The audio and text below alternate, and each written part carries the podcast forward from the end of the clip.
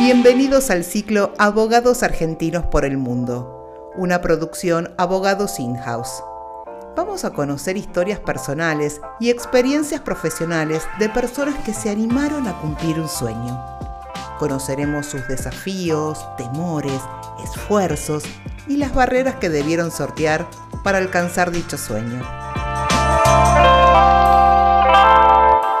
Hola, bienvenido a todos a un nuevo ciclo de abogados argentinos por el mundo. Vamos a conversar hoy con Rebeca Vergara Gaona. Rebeca es abogada argentina que actualmente reside en Ordino, Principado de Andorra. ¿Qué haces, Rebeca? ¿Cómo estás? ¿Cómo estás, Augusto? Un gustazo estar con vos, ¿eh? Hoy, la verdad lo siento como un doble orgullo, te digo. Bueno, excelente. Gracias por estar con nosotros, por, compartir este momento y poder este, conversar con vos sobre tu, experiencia en Andorra. La verdad que uno de los motivos por el cual quería hablar contigo era porque la verdad que nos resulta súper interesante esto de que estés en Andorra. Ya nos vas a contar un poco de qué se trata. Sí, Tenés un posgrado, ¿no es cierto?, en Economía y Finanzas de la Universidad de Pompeu Fabra en el 2018 Exacto. Este, y me parece, me parece que es acá donde comenzó todo, ¿no? Este, fuiste un poco el, disparador de quedarte en, Andorra este, y en Europa. Sí, sí, a ver, eh, tenés razón que fue en el, puntapié inicial, pero, o sea, yo ya había, había decidido con mi pareja que nos íbamos a ir para, para Andorra.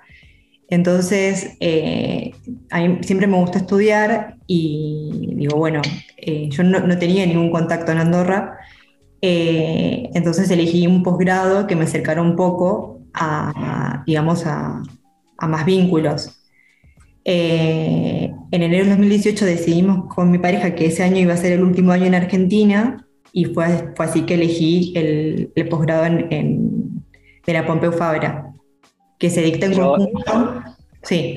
Es decir, me estás respondiendo una de las preguntas que te quería hacer, ¿no? Si esto había sido medio casual o planificado, y por lo que me estás contando, pareciera ser como que esto ya estaba planificado y que el destino era, este, nos vamos a vivir a Andorra, ¿es así?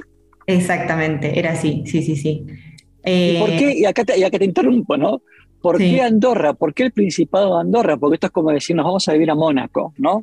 ¿Cuál fue el motivo por el cual decidieron ir a Andorra? Bueno, principalmente porque mi pareja ya había vivido aquí y le había gustado mucho lo que era principalmente seguridad. Él, a ver, yo tuve siempre inquietud de vivir afuera, de hecho, o sea, yo me siento eh, parte argentina, pero realmente soy de Paraguay, por eso te decía lo del orgullo, porque que te reconozcan. Creo que el gol de, de emigrar es que no se note que seas afuera, ¿no? En el buen sentido. Y, vos me escuchás hablar y soy una porteña más. Entonces es como, sí, soy abogada argentina y soy paraguaya también. Es como, no sé sos si. De, sos, de, nacionalidad paraguaya porque naciste en Paraguay, pero estudiaste en Argentina y trabajaste en Argentina. Exactamente. Exactamente, desde los 12 años que viví en, bueno, que me fui a vivir a Argentina y gran parte de mi familia es de Argentina, de hecho mi pareja es de Argentina, todos mis amigos son de Argentina, o sea, eh, un poco... Y, y, y, contanos un poquito, ¿no es cierto? Porque la verdad que me parece alucinante esto de que estés en Andorra, ¿no? Contanos un poquito esto de cómo es Andorra, ¿no? Porque son 77 mil habitantes, mm. por lo que pude ver un poco, googlear, así, a investigar un poquito. Sí. Este, hay un sueldo, un sueldo, un salario promedio anual de 2.300 euros, ¿no es cierto? Y es más chiquito que Tandil en algún punto, ¿no? Porque Tandil tiene 300.000 habitantes, ¿no? Entonces digo, ¿cómo es Andorra? ¿Qué es Andorra? Bueno, yo tuve una amiga viviendo en Pergamino y cuando me contó que tenía más habitantes que Andorra dije, no lo puedo creer.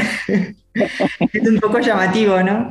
Eh, tiene mucho contraste. Yo vivía en, Capital Federal y no te imaginas, Augusto, el contraste que encontré cuando me mudé a Andorra. Yo pensé que no me iba a gustar vivir aquí y realmente que no, o sea, la verdad que me encanta. Tiene mucho contacto con la naturaleza, o sea, a ver, como para ordenarnos un poco. Eh, una cosa es vivir en Andorra durante la temporada de invierno y otra es vivir todo el año. Eh, vivir todo el año se nota mucho más la tranquilidad. Es, es otra cosa. O sea, yo te diría que solamente, no sé, hay atascos de tránsito, obviamente, pero uno en realidad va tranquilo, o sea, no sé, no sé cómo explicarte. Eh, es increíble. a ver, es muy fácil imaginarse que vivir en Andorra eh, debe ser lo opuesto al caos y al estrés. Así que simplemente con ver las fotos y imaginarse lo que es Andorra, claramente uno eh, puede concluir de que es lo opuesto, ¿no es cierto?, a una, a una urbe, ¿no es cierto?, este, mucho más, ¿no? Bien. Entonces, ahora vos estás, estás, estás, trabajando, ¿no es cierto?, en, una empresa que es Lorfebvre, eh, y me gustaría que me cuentes un poquito, nos cuentes, nos compartas, ¿qué estás haciendo ahí en Lorfebvre? Lorfebvre es una refinería de oro y en principio yo había entrado como para un puesto, pero digamos cuando, cuando entré y bueno, fui asumiendo posiciones, eh, y hoy por hoy estoy, estoy como compliance officer. Y lo que hago es un poco nicho, es compliance de minerales de conflicto. Eh, ¿Qué son minerales de conflicto? Los minerales de conflicto son, eh, bueno, el estaño, el tuxteno, el tantalio y el, oro. Los tres primeros eh, son, digamos, los que están casi presentes en nuestros, nuestros móviles, en nuestros eh, teléfonos celulares. Y en gran parte de los casos, estos minerales se encuentran presentes en, zonas que, digamos, en, o en zonas que hay, mucho conflicto o que hay mucha pobreza o que no hay mucho desarrollo o que está en boga casi, casi como una guerra. Mm. Entonces, eh, digamos, comerciar con este tipo de, minerales puede, y no tomar los recaudos suficientes, puede llegar a, aumentar ese riesgo. Entonces, es así como, o sea, no hay material, de hecho yo todo, todas las políticas y procedimientos las diseñé yo misma, un poco como, como tenía todo el baje de, digamos, de detección de riesgos, donde había trabajado de la bolsa de comercio, de, la fiduciaria también. Eh, y bueno, Ahora, Rebeca, imagino que esta, esta posición en la que vos aplicaste para trabajar en la Orferb eh, aplicaste junto con otros abogados que deben haber también aplicado para ese puesto y vos has competido y te han entrevistado y has tenido que defender tu posición, y sí que has atravesado por un proceso de, de selección y terminaste ganando el puesto, la posición. ¿Es así o me equivoco? Exactamente, no es así, es así. De hecho, yo había mandado mi currículum en, 2019, en abril de 2019 para ser exactos, y me volvieron a llamar en eh, octubre de 2019. Entonces, claro, o sea, tuve una primera entrevista por teléfono, eh, yo en ese momento, o sea, yo tenía, digamos, un, par de, puntos negativos. Uno era... Eh, que no tenía pasaporte europeo, con lo cual era mucho más difícil hacer un, un, proceso de residencia. Eh, uno tiene, o sea, tiene una carga burocrática que teniendo un pasaporte europeo no está, no hay. Entonces, eso un poco que, digamos, que espantaba a las empresas a la hora de, querer contratarme. Bueno, por acá me quiero detener, acá me quiero detener, disculpa que te interrumpa, pero esto es muy importante. Es decir, vos te fuiste a hacer tu doctorado, tu posgrado, mejor dicho, en economía y finanzas como una extranjera, sin pasaporte, sin pasaporte de la comunidad económica o no? No, una aclaración. El posgrado, si bien de la Pompeu Fabra, se dictaba en Capital Federal. Entonces, ah, no, claro, entonces como yo me vine, o sea, me, vine sin, sin, ningún tipo de... A gracias al posgrado eh, uno de los profesores me contactó con Gran Valira, que es uno de los grandes centros de esquí de, eh, Andorra, y, trabajé por la temporada, digamos, de cara al público, y nada, fue un, trabajo totalmente distinto al que venía haciendo, y fue todo un desafío porque ni siquiera antes me había subido a unos esquí, por ejemplo. Entonces, eh, claro, aquí llegué, digamos, sin conocer a nadie casi. Sí. Pero tu, tu situación como, digamos, migratorio es que eras una argentina en, este, en Andorra y aún, aún con esa situación aplicaste a un trabajo que, como bien vos decís, es muy difícil que te contraten siendo extranjero, es mucho más fácil si uno tiene el pasaporte de la comunidad económica. Acá es donde yo quiero profundizar porque me parece que es, hace mucho más meritorio tu proceso, ¿me seguís? Sí, este, totalmente. Vos este, aplicaste y dijiste, bueno, voy a competir y, y esto me lo juego, porque como me quiero quedar, entonces voy a ir por todo y efectivamente lo lograste, con lo cual, bueno, imagino que hoy por hoy tu situación migratoria, imagino, ¿no? Debe haber mejorado, no, no lo sé, pero... Sí que está resuelta. Este, digamos, vos fíjate cómo poniéndole empeño, poniéndole fuerza y con ganas, uno logra el objetivo, ¿no? Porque la verdad que vos eres una, extranjera y, hoy por hoy ya contás con tu situación migratoria resuelta lo cual desde mi lado te digo, te felicito, porque esto es lo que yo quiero rescatar de esta entrevista, ¿me seguís? Sí, sí, sí, sí, sí, sí, gracias. Eh, la verdad que todo el mundo me decía que, iba a ser muy difícil. Algunos me dijeron, o sea, yo había hecho todo un sistema de entrevistas, iba mejorando cada vez que iba una, eh, iba mejorando mi CV, porque en un momento mi CV estaba en español y como sabes, en catalán, digo, el, idioma oficial es el catalán. Entonces, eh, digamos, con mi, con mi perfil, uno, digamos, las empresas ya esperaban que yo tuviera en catalán nivel profesional y el mío era un nivel eh, totalmente básico.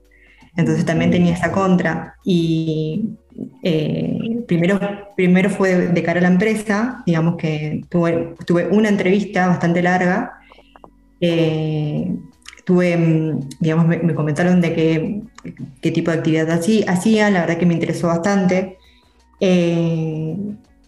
creo que se notó que venía con un baje también totalmente legal y, de, detección de riesgos, ¿no? Era como, como entramos enseguida como en, bueno, sabemos de lo que estamos hablando, ¿no? O sea, no, no era una cosa, y aparte, no sé, me, interesó enseguida y creo que eso se notó en la entrevista. Pero más allá, de, más allá de la empresa propiamente dicha, otra cosa era el proceso, digamos, migratorio frente al gobierno que ahí sí que, digamos, eh, como la mayoría de los países, primero, digamos, se tienen que abrir el puesto para, para los nacionales, después para los españoles, portugueses y franceses, después para el resto de Europa y después recién los latinoamericanos. Entonces, como que si bien había pasado el primer filtro, me, esperaba el segundo, que era más importante.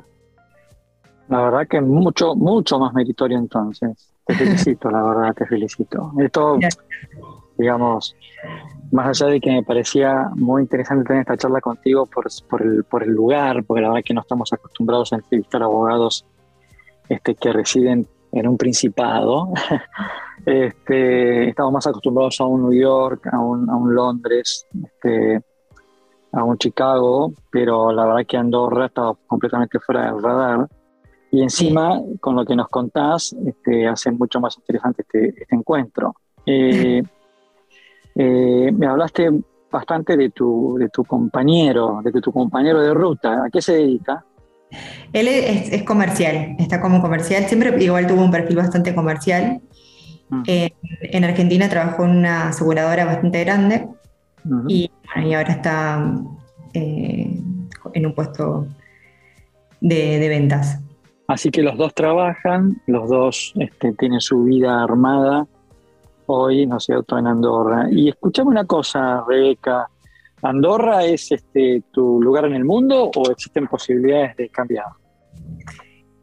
Eh, es mi lugar en el mundo, creo que hoy, hoy lo siento así, la verdad es que no sé cómo me sentiré mañana, porque este, estoy abierta, digamos, a, a, lo que pueda llegar a pasar, pero hoy lo siento como mi hogar, o sea, la verdad que creo que una de las cosas que más me gusta es lo cercana que está en la naturaleza y, eso es algo que, que pensé que no, no, iba a valorar y hoy por hoy es un plus que creo que buscaría el día de mañana si me mudo en otro lugar.